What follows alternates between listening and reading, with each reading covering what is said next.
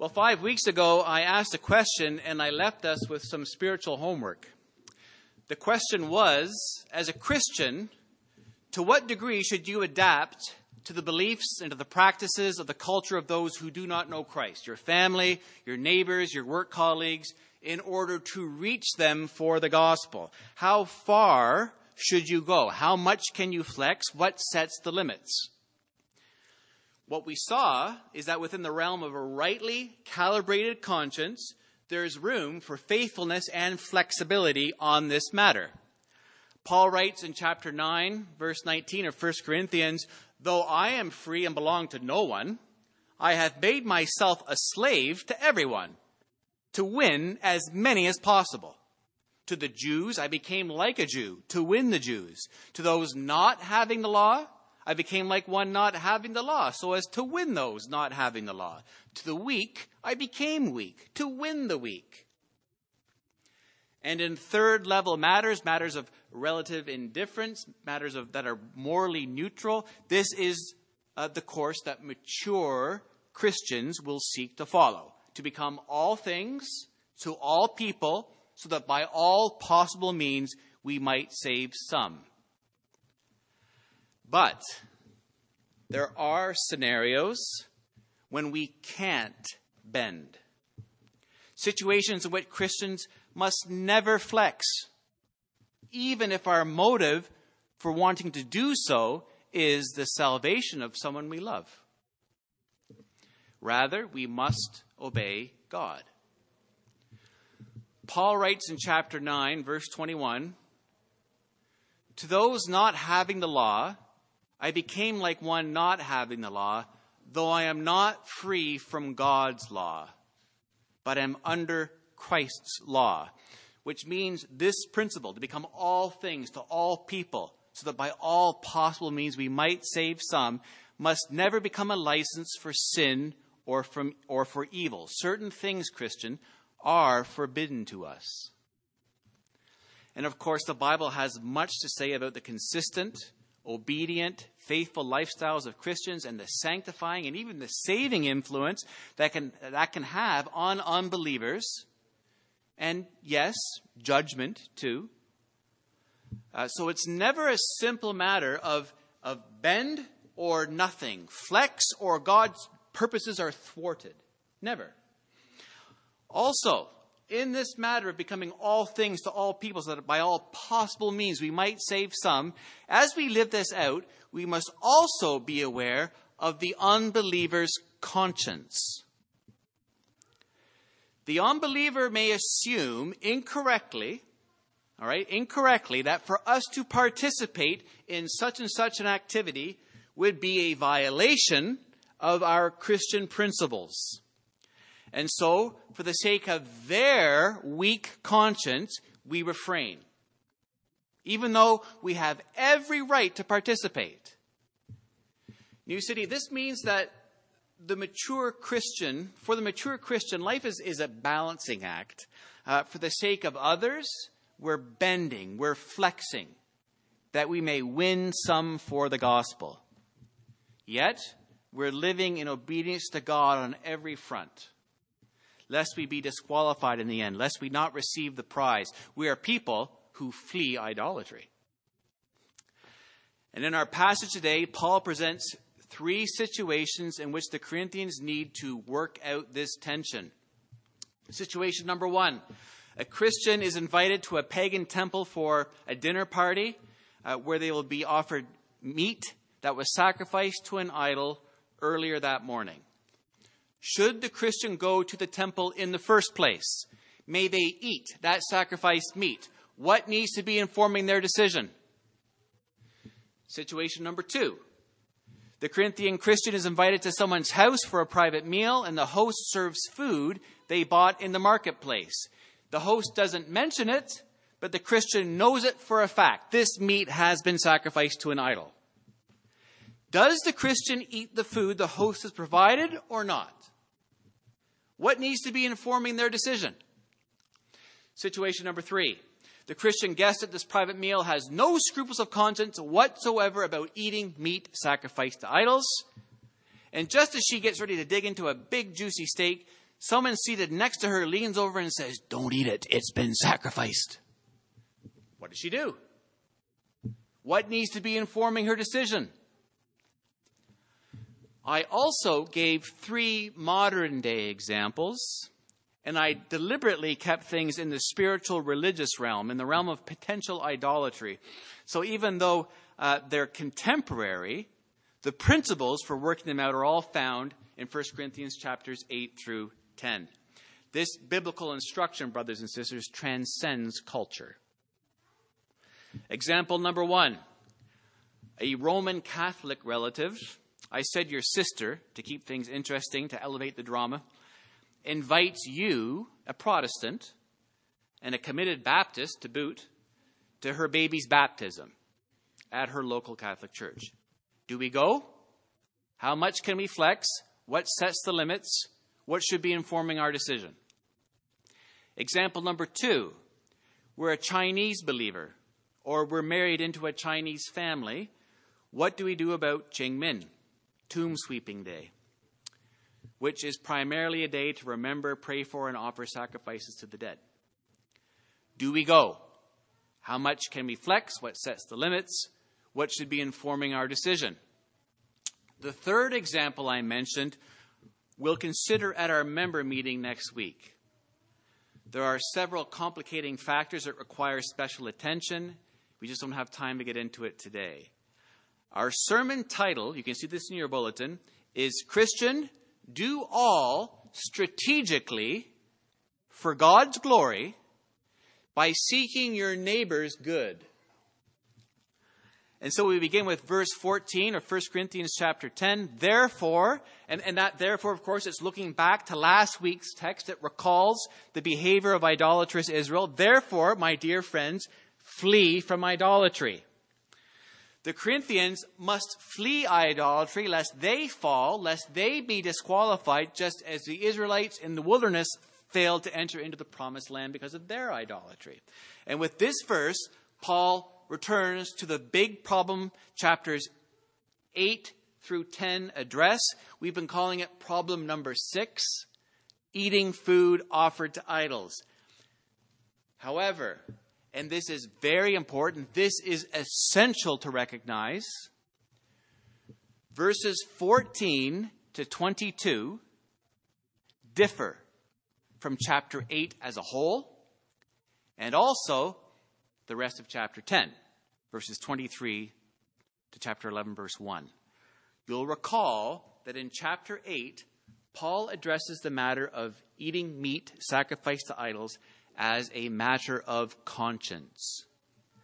That was subjective idolatry, meaning a Christian with a weak conscience believed it was wrong to eat sacrificed meat in the pagan temple, in the pagan restaurant, even though they had the right to do so. They were theologically misinformed. But here, in these nine verses now, Paul addresses the issue with reference to worshiping idols. This is now objective idolatry.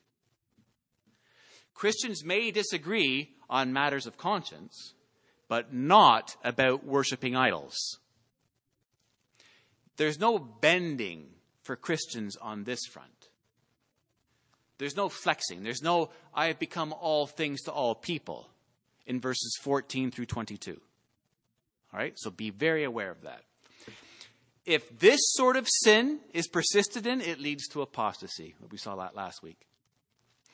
Verse 15 I speak to sensible people. Judge for yourselves what I say. Is not the cup of thanksgiving for which we give thanks a participation in the blood of Christ? It is not the bread that we break a participation in the body of Christ. Now, from many commentators I've read, that word participation should be rendered a slightly different way. It's not that we somehow participate in Christ's blood by drinking the cup during the Lord's Supper. It's not that we somehow ingest Christ or ingest Christ's blood and so somehow participate in him. That's simply not what the Greek text says. In the New Testament, the word there behind participation is almost always translated fellowship. It's koinonia.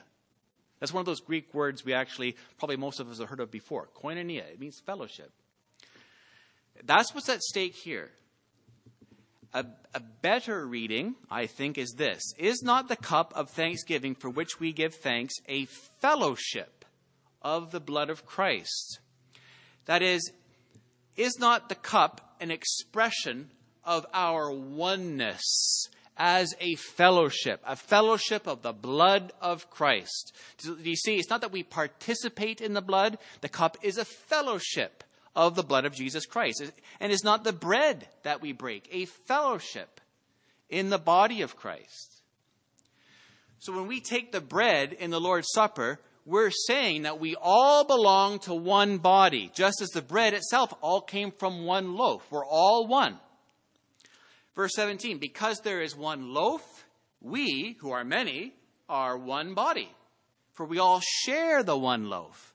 So Yes, the Lord's Supper, it reminds us of Jesus' body broken on the cross for sinners. That's appropriate, that's good.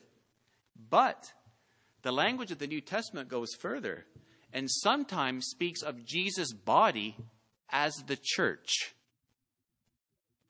And then a further connection is being made here. If the body of Christ is symbolized in the bread of the Lord's Supper, and the church is the body of Christ, then there is some connection, symbolically at least, between the bread of the Lord's Supper and the church. Vertical fellowship with Jesus creates horizontal fellowship with Christ's body, the church. And so the church has a, as a unified whole. We celebrate the Lord's Supper together, right? Low status people and the social elite, young, old, Jew, Gentile, male, female, slave free. There should be no factions. So Paul brings this up again and then in chapter 11 because there are deep factions in Corinth. There should be no factions because we're a fellowship of the Lord's table, New City. We're a fellowship of the Lord's blood. We're a fellowship of the Lord's body.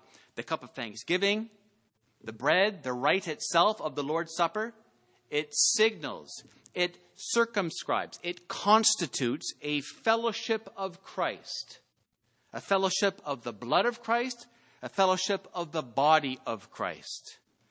And so the very nature of that ordinance precludes the possibility of Christians also being in fellowship with demons. God forbid. When, when pagans sacrifice food to their gods, to demons, actually, Paul says, they celebrated with those demons what they thought the sacrifice accomplished and the blessings that flowed from it. Similarly, when the church celebrates the Lord's Supper, it's a covenant renewal ceremony, isn't it?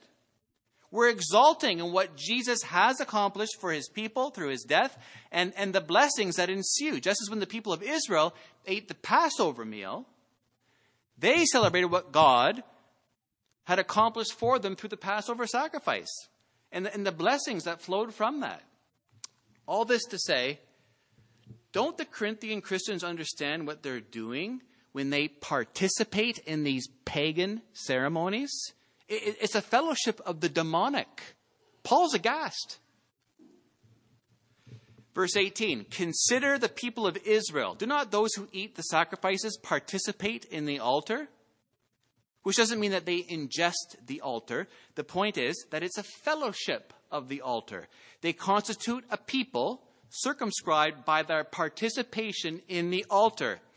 Do I mean that food sacrificed to an idol is anything, verse 19, or that an idol is anything? No, but the sacrifices of pagans are offered to demons, not to God. So it's not a morally neutral act, right? It's idolatry. It's not just a matter of conscience. And I do not want you to be participants with demons. So, since eating and drinking in a religious ceremony is participating in that ceremony, and since it constitutes a people circumscribed by their participation in the ceremony, then eating food offered to idols in their religious ceremonies is participating in demonic activity. That's what Paul is saying. Participating in a pagan religious ceremony is not a disputable third level issue for Christians it's idolatry.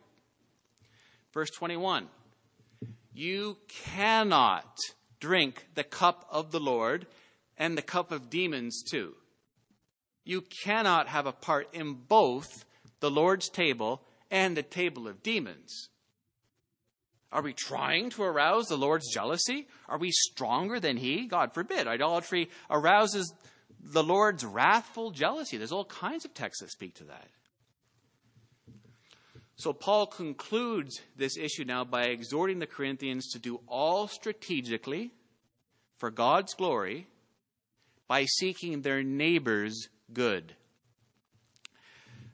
So, verses 14 through 22 is now complete. What follows is no longer concerned with a Christian's fellowship in the demonic. We're back to eating sacrificed meat, which Paul has already told us is a morally neutral practice in chapter 8. So, new topic, right? We're back into the realm of subjective idolatry. Verse 23, a Corinthian slogan I have the right to do anything, you say. And then Paul refutes that. But not everything is beneficial. I have the right to do anything, but not everything is constructive.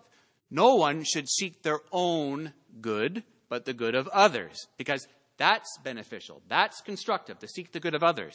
Christians must be willing to give up their rights in order to benefit our Christian or non Christian neighbors.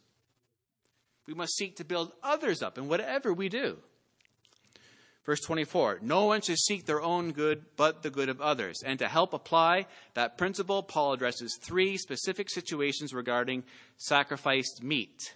Situation number one some Corinthians aren't sure if they can eat the sacrificed meat sold in the marketplace without sinning. And Paul says, Yes, you're free to eat that meat. Look at verse 25. Eat anything sold in the meat market without raising questions of conscience. And the reason why this is an issue is because after sacrificing animals to their idols, pagans would eat some of the remaining meat in the idol's temple and then sell the rest to vendors. And those vendors, in turn, would sell it in the meat market. So Paul says, don't worry about it. Eat anything sold in the meat market without raising questions of conscience. It Doesn't matter if it's been offered to an idol or not. And then the apostle supports this assertion by, by, uh, by quoting Psalm 24, verse 1, which Jews traditionally prayed before eating. For the earth is the Lord's and everything in it, including that sacrificed meat. That's the argument. So, done and dusted. Situation number two. A pagan purchases meat offered to idols in the meat market and then invites a Christian over for a meal. Verse 27 If an unbeliever invites you to a meal and you want to go, eat whatever is put before you without raising questions of conscience.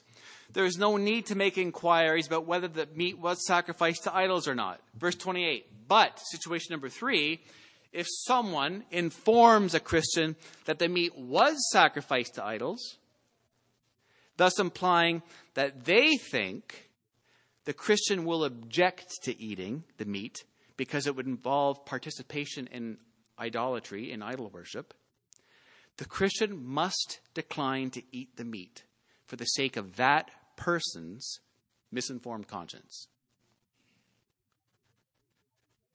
There, there is a nugget of Christian maturity right there. Verse 28 But if someone says to you, This has been offered in sacrifice, then do not eat it, both for the sake of the one who told you and for the sake of conscience. I'm referring to the other person's conscience, not yours. So, in the first two situations, Paul essentially says, don't bother asking if the meat was sacrificed. It's a theologically moot point your correctly calibrated conscience shouldn't condemn you for it. But this third situation offers an exception uh, to the second situation. And commentators say verses 28 and 29 should really be put into, a, into parentheses. Verses 28, uh, verse 28, someone, probably refers to an unbeliever since it's an, accept, it's an, uh, an exception to verse 27, which involves an unbeliever.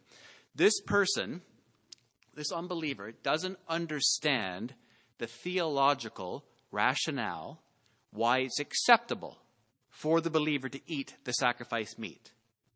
And so their misinformed conscience assumes the Christian eats the meat and is tacitly worshiping idols. That's what they're thinking is going on. As one commentator writes, this is very important to understand.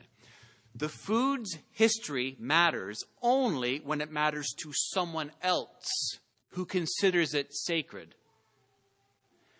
Christians know that idols do not exist, that there is no God but one, and that all food ultimately belongs to God. In this sticky situation, however, it's not what the Christian knows that counts, but what others believe. So important. So important. It's not what the Christian knows that counts, but what others believe. Because if it's what we know that counts, and it's like, I have the right, I have the right to do anything. Paul says that's not the case. It's not what you know, it's what the other person thinks. Now we come to two more rhetorical questions. For why is my freedom being judged by another's conscience? If I take part in the meal with thankfulness, why am I denounced because of something I thank God for? Why should someone else's misinformed conscience limit what I am free to do? If I can thank God for the meat, then should I not be free to eat it? Yes. So, whether you eat or drink or whatever you do, do it all for the glory of God. New City, we glorify God when we feel and think and act in a way that makes much of God, in ways that show that He is supremely good and great and all satisfying. And in the literary context, the specific way to make much of God, to bring glory to God, is to seek our neighbor's good above our own. Lay down your rights.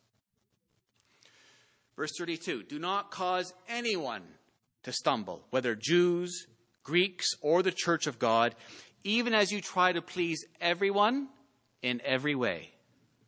For I am not seeking my own good, but the good of many, so that they may be saved. Chapter 11, verse 1 Follow my example, as I followed the example of Christ. Because Jesus of course, is the ultimate example of giving up one's rights for the sake of others, right? Uh, who, being in very nature God, did not consider equality with God something to exploit to his own advantage, Philippians 2. Rather, he made himself nothing by taking the very nature of a slave.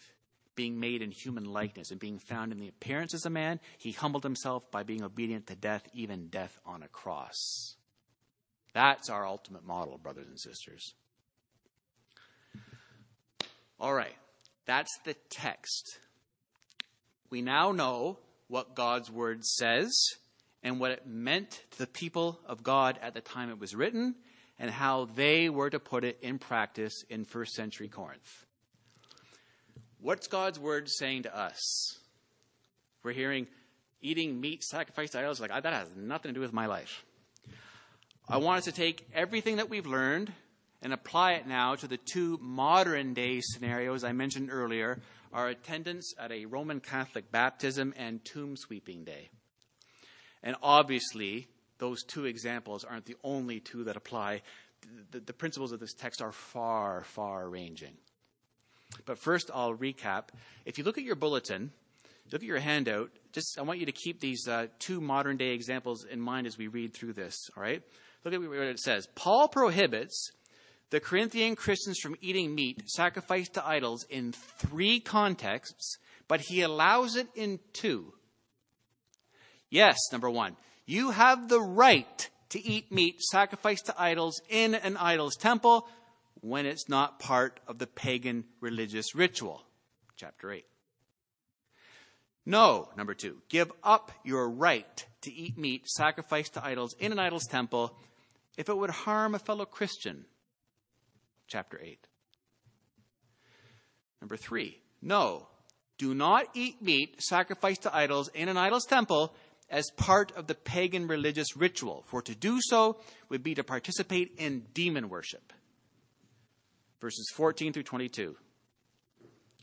Number four, yes, you have the right to eat meat sacrificed to idols that you buy in the meat market and eat in your home or in the home of your neighbors.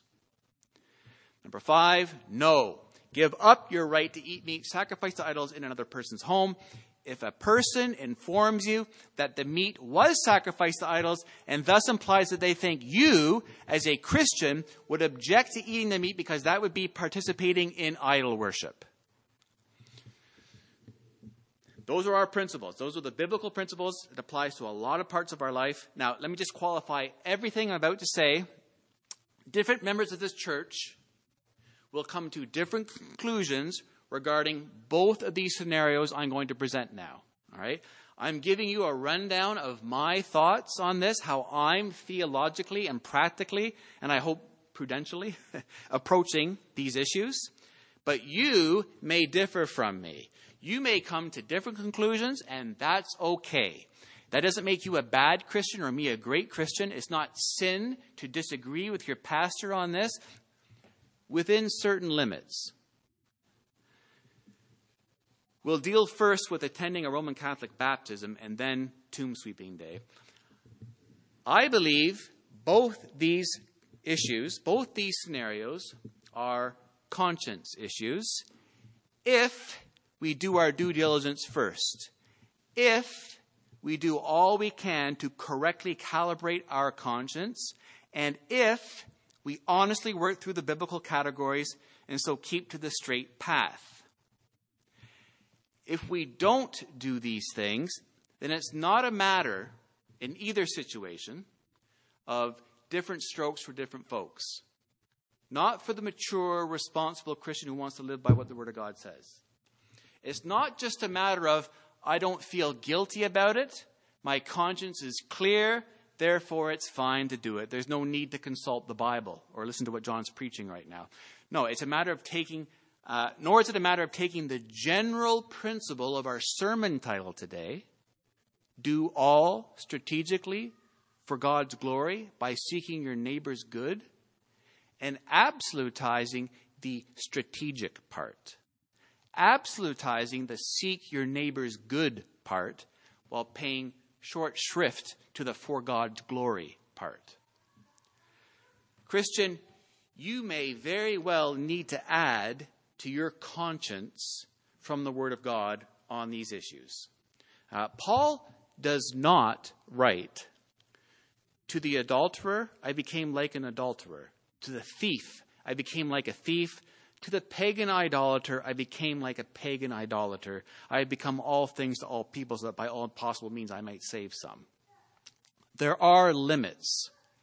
And sometimes we need to calibrate our conscience by adding commands to it. Something's missing that ought to be there. Our conscience is malfunctioning because we've deeply absorbed the sinful worldview of this age, or we don't want to upset our family we prioritize familial harmony over being faithful.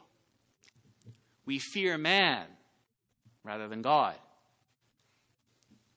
Or we may need to subtract unnecessary rules from our conscience. I was talking to someone recently who went beyond what the Bible taught concerning a certain matter. They were stricter, they had more rules than either Jesus or the Apostle Paul. And they were fine with that. Beloved, it's not a sign of spiritual maturity or holiness to go beyond what the scriptures teach. So, modern day example number one a Roman Catholic relative, your sister, she invites you, a Protestant and a committed Baptist, to her baby's baptism at her local Catholic church. The dilemma, of course, is that in the false unbiblical Roman Catholic tradition, the act of baptism itself regenerates the infant being baptized. They move from spiritual death to life, even apart from faith in Jesus. In Latin, that's called ex opere operato, by the work performed. and is necessary for salvation. It's a total denial of the gospel. The act of baptism removes the person's original sin, makes them spiritually alive by the infusion of grace that begins the transforming process of making a person righteous. In this view, Christ has given authority to the church and her officers to effect saving grace in people through the administration of the sacraments, beginning in baptism and culminating in extreme unction. So, do we go to the baptism or not? How much can we flex? What sets the limits? What needs to be informing our decision? Speaking for myself and following what Paul has laid out for us in 1 Corinthians chapters 8 through 10, as long as certain preconditions were met, I would go. I would bend, I would flex, I would attend the ceremony. Now, you may disagree with that final decision, but what we can agree on is the biblical process, the due diligence we need to be following. Look at your handout. I have questions to consider.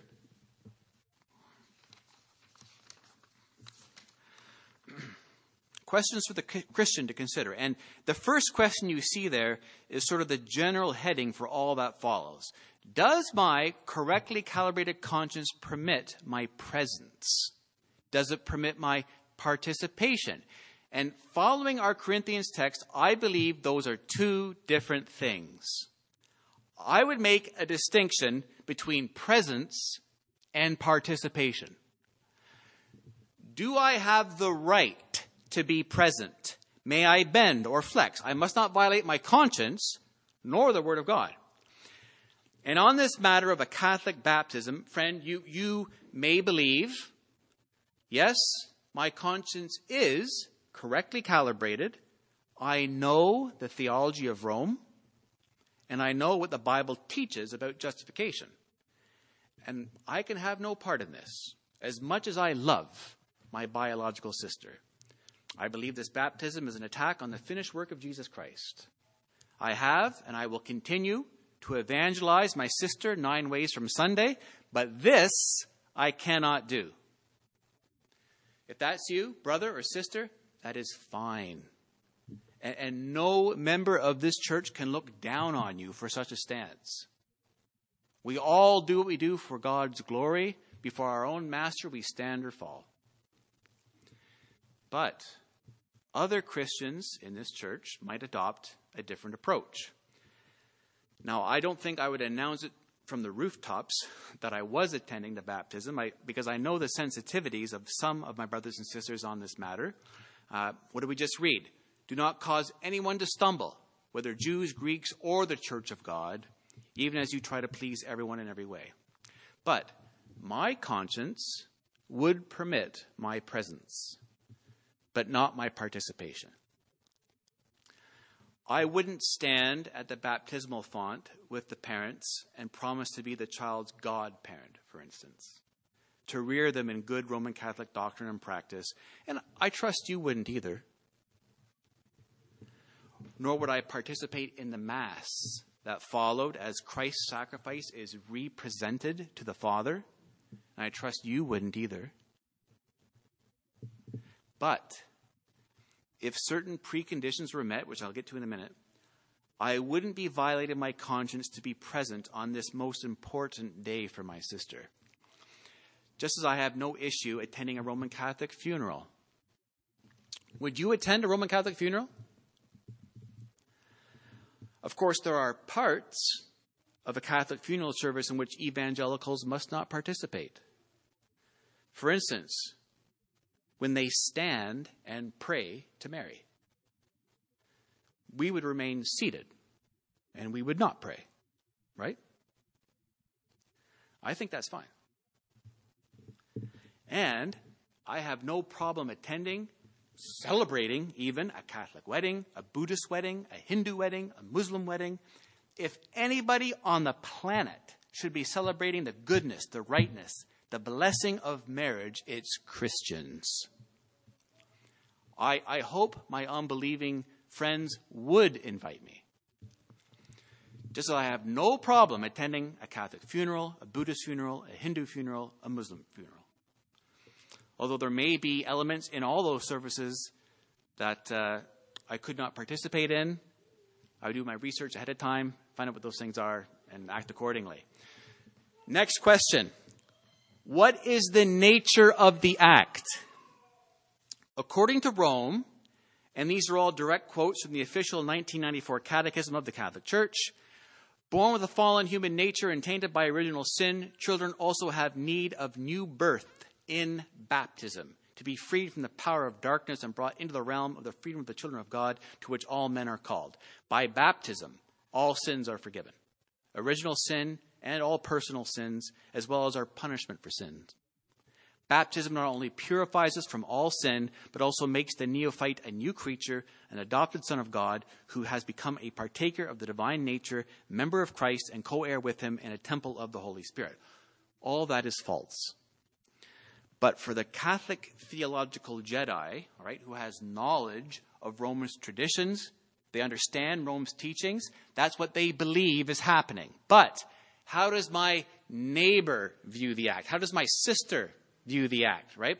And that is a very, very important question to ask considering 1 Corinthians. I hope this doesn't sound insufferably condescending. And to be fair, the majority, I would say, of Protestants don't have a clue about the biblical teaching. But as far as baptism is concerned, in my experience, Catholics don't understand what Rome teaches on the subject. I would say also Protestants. Many, many Protestants don't understand also what the Bible teaches on this subject. More often than not, for Roman Catholics, it's viewed as a superstitious, cultural, family tradition with comforting religious overtones. That's been my experience. At, at the very most, the parents are thinking, if the baby dies, it'll go to heaven. Next question. How is it beneficial? How is it constructive to them that I am present or participating? What is my motivation in being there? Is it be all things to all people that you may win some for the gospel? Is it that I'm not seeking my own good, but the good of others, particularly their eternal good? Am I doing all strategically for God's glory? Or Am I compromising my Christian beliefs? Is my conscience howling? Am I there only because my sister would have a fit if I didn't come? It's part of my familial obligation, so I'm attending out of duty without giving sufficient consideration to the false, damning beliefs of my family. I mentioned preconditions. Here are my preconditions. And this is going to sound a bit heavy handed because it assumes I've never talked to my sister about the gospel before. So I have to dump it on her all in one shot on the eve of her baby's baptism, which just wouldn't be the case. Uh, a word to the wise Christian, don't wait, don't delay talking to your loved ones about the gospel so that the first time that you do proclaim Christ on an occasion like this, don't, don't do it, at, don't make this the first time, right? Tensions are high. And, and much, much is at stake. Use your sanctified common sense. I would tell my sister kindly and without a whiff of spiritual condescension that I don't believe the teachings of Rome. It's not what the Bible teaches, and the Bible is authoritative on this. Then I would proclaim to her the biblical truth, counterposing it with what Rome teaches. That might, that might take two minutes. It might be a two hour conversation, depending on how things go. But in all of this, I'd be seeking to point my sister to the finished work of Jesus and the authority of Holy Scripture. And I would make it perfectly clear to my sister that I wouldn't see myself in any way participating in or endorsing this sacrament. And I would explain my own motivations in attending. So she doesn't think I'm in any way playing fast and loose with what Protestant Christians believe the Bible teaches. And then I might give the big picture storybook Bible as a baptism present or and, and something else too. Something really nice. I think this is important. Something really nice, like I'm like I'm Don Corleone or something, right? Um, truly, I would give the best baptismal present of anybody in my family to show my sister that I love her, that I respect her, and that I love my little niece or my little nephew. Am I participating in a sinful act? Next question. No, I'm not participating in the Mass. I'm not praying to Mary. I'm not consenting to be a godparent. I don't believe any of it, and I've told my family so. I'm there because I love my sister and I love my niece or nephew, and I want them both to know Jesus. That's why I'm there. Am I aware of the unbeliever's conscience? Do they believe that, I, that by my participating or being present, I am doing something unchristian or unbiblical? No. I've made that plain to them. They know where I stand. And by doing all of this, by bending and by flexing as much as God's word allows, uh, but all the while explaining things, right? In love. And being aware of the other person's misinformed conscience. I keep those channels of relationship open with my family. That's how I would respond to this, to that first scenario. We'll have time for Q&A. You can ask more about that later on. All right, our second modern day example, Qingming or Tomb Sweeping Day. This is a festival with roots in ancestor worship and traditional Chinese religion. On Tomb Sweeping Day, Chinese families travel to grave sites of deceased loved ones and clean the tombstones. Observances often include praying for or to the departed, sharing a family meal near the grave, and burning paper effigies that represent afterlife necessities such as houses, food, and money. It's believed by many that the deceased need living family to provide for them, even after they're gone, and effigies are the keys that provide those amenities on the other side. Food is laid out in front of the headstone as an offering uh, to the spirits of the deceased.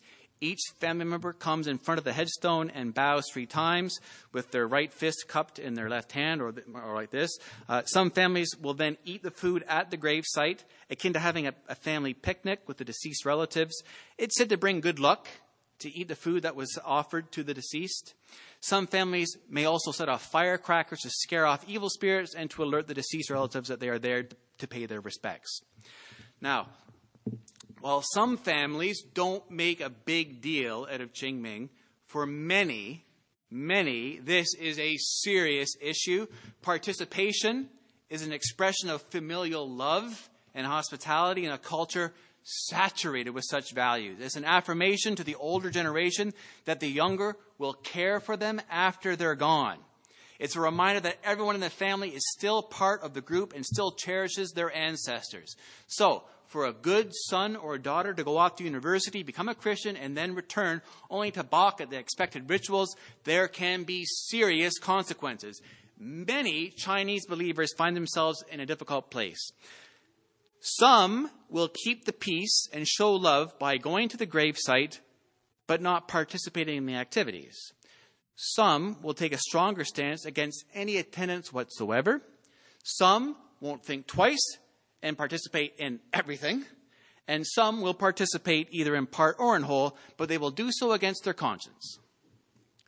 So, having read 1 Corinthians 8 through 10, do we go or not? How much can we flex? What sets the limits? What should be informing our decision? Speaking for myself, I think if my extended family saw Qingming as being the cultural equivalent of how Canadians celebrate St. Patrick's Day or Valentine's Day, and grandma isn't going to be inconsolable and fearful of what will happen to her in the afterlife if her living relatives don't help her out, then I wouldn't go. Uh, not to the gravesite. There might be a traditional family meal at someone's house instead. I would attend that. But uh, in this situation, it doesn't look like the family really cares a whole, whole lot, religiously speaking, about this. But if this is a big deal to my family, and if I know that participation in this holiday is an affirmation to the older generation that the younger will care for them after they're gone, and if I know that there are living family members depending, they're depending on my burning fake money at their tomb and offering food at their graveside, lest they go without in the afterlife, then following what Paul has laid out in 1 Corinthians, as long as certain preconditions were met, I would go to the gravesite. I would bend, I would flex, I would attend the ceremony. I would attend, but I wouldn't participate. And there may be things as a Caucasian Canadian I'm not seeing here. I could be ignorant of some major aspect of this. I probably spent about three hours, I think, researching Tomb Sweeping Day, but I could be ignorant of something, so bear with me. But this is how I would approach things, again, following the principles laid out in 1 Corinthians. Look at your handout again, those questions for Christians to consider. It's just a template. Take what you just did with baptism, apply it to this. Does my correctly calibrated conscience permit my presence? I would say yes. Does it permit my participation? No. My understanding of Qingming would align it with objective idolatry. It's a pagan religious ritual. Do I have the right to be present? May I bend or flex I must not violate my conscience nor the word of God. And on this matter of tomb sweeping, you may believe, yes, my conscience is correctly calibrated. I'm not being legalistic. This ceremony is an attack, is a denial of the hope of the resurrection. I can have no part in this as much as I love my family and respect the memory of my dead relatives. And Brother, sister, that's fine. No member of this church can look down on you for such a stance. We all do what we do for the glory of God, and before our own master, we stand or fall. But other Christians may adopt a different approach. I, I know Christians here do adopt a different approach. Next question What is the nature of the act? Brothers and sisters, we're in the realm of communing with, of interacting with, departed spirits. Food is laid out in front of the headstone as an offering to the spirits of the deceased. Prayers are offered either to or for the dead. We're in verse 14 through 22 territory here. How does my neighbor view the act? Or more to the point, what does my unbelieving grandma think is going on?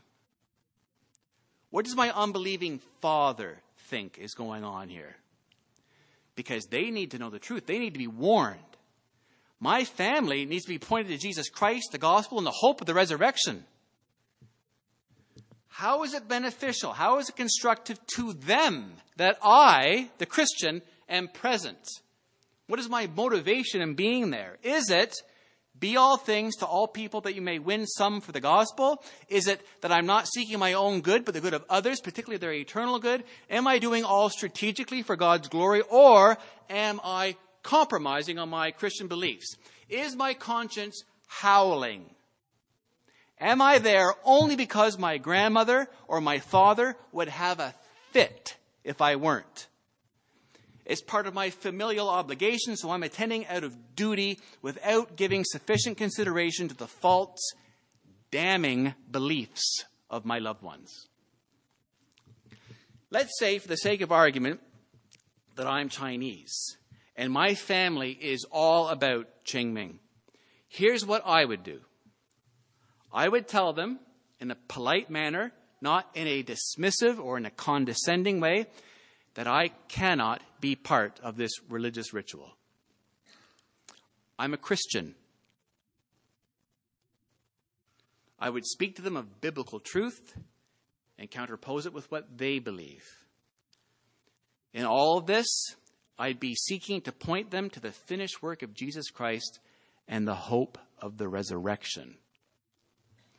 I would also make it clear that I don't see myself in any way participating in this religious ceremony.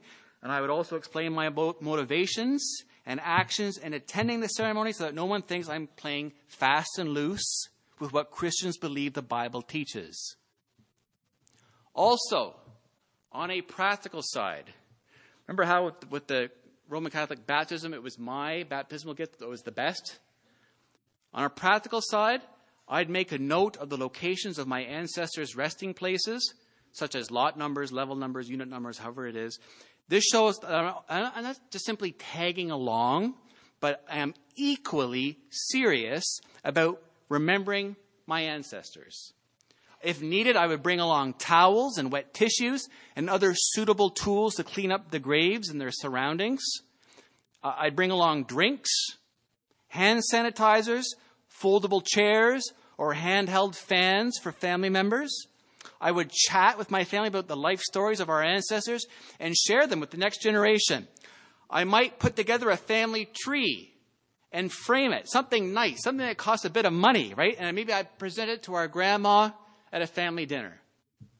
And throughout the year, I would go to the grave to clean things up and lay fresh flowers. Hey, where do these fresh flowers come from? Oh, John the Christian brought them here the other week. He comes multiple times a year to keep things tidy.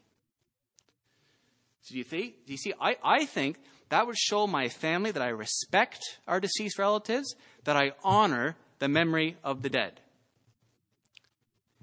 Am I participating in a sinful act? No. I'm not participating in anything explicitly unbiblical. I'm not burning money. I'm not offering food to departed spirits. I'm not praying to or for deceased relatives.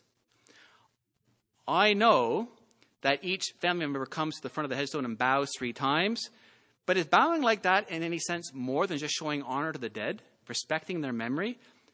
Uh, I think it's fine. You know, every culture has a way of showing honor to the dead. It's not unbiblical. Every culture shows honor to the dead. Am I aware of the unbeliever's conscience? Do they believe that by my participating or being present, I'm doing something unchristian or unbiblical?